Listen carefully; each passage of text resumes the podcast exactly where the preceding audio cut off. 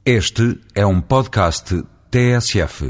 O Governo apresentou o Orçamento de Estado para 2008, tendo como objetivos macroeconómicos continuar a redução do déficit público e promover o crescimento económico. Em 2008, prevê-se que a despesa pública apenas seja superior à receita em 2,4%, atingindo-se o menor saldo negativo dos últimos anos. Quanto ao crescimento económico, espera-se que o Produto Interno Bruto cresça 2,2%, o que permitirá prever uma redução da taxa de desemprego. Então, este objetivo, caso seja alcançado, é positivo, uma vez que a taxa de crescimento do PIB tem sido inferior a 2% desde 2002, acentuando o nosso afastamento da Europa.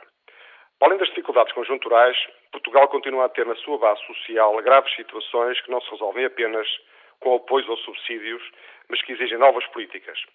Refiro-me à exclusão social, à pobreza e ao continuado facilitismo do sistema de ensino, situações destacadas na passada semana.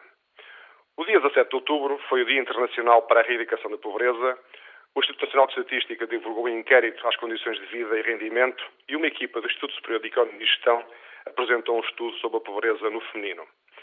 Segundo os dados revelados, 2,1 milhões de portugueses vivem em situação de pobreza com rendimentos mensais por adulto inferiores a 360 euros. Cerca de 740 mil pessoas vivem com menos de 240 euros mensais. A incidência e a intensidade da pobreza são mais sentidas nos idosos e mais particularmente nas mulheres. Em 2001, 48% das mulheres com mais de 65 anos e sozinhas encontravam-se em situação de pobreza monetária. A situação também é preocupante para os que se encontram no ativo, uma vez que 40% dos pobres encontram-se a trabalhar. Se do Orçamento do Estado não fossem canalizadas verbas para o apoio social, os números anteriores seriam muito superiores e, nesse sentido, o Orçamento para 2008 irá contribuir para reduzir esta grave situação.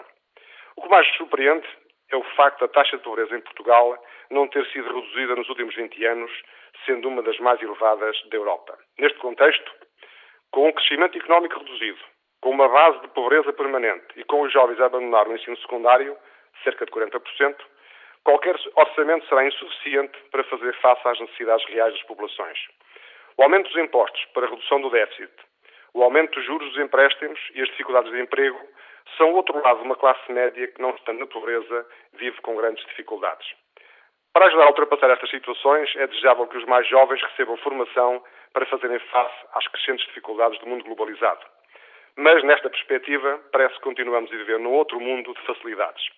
Depois de se permitir o acesso ao ensino superior sem o 12 ano ou sem notas positivas a disciplinas fundamentais, acabamos de saber que os exames nacionais que encerram o ensino secundário incidirão apenas sobre as matérias dadas no 12 ano e não sobre o conjunto do décimo, décimo primeiro e décimo segundo.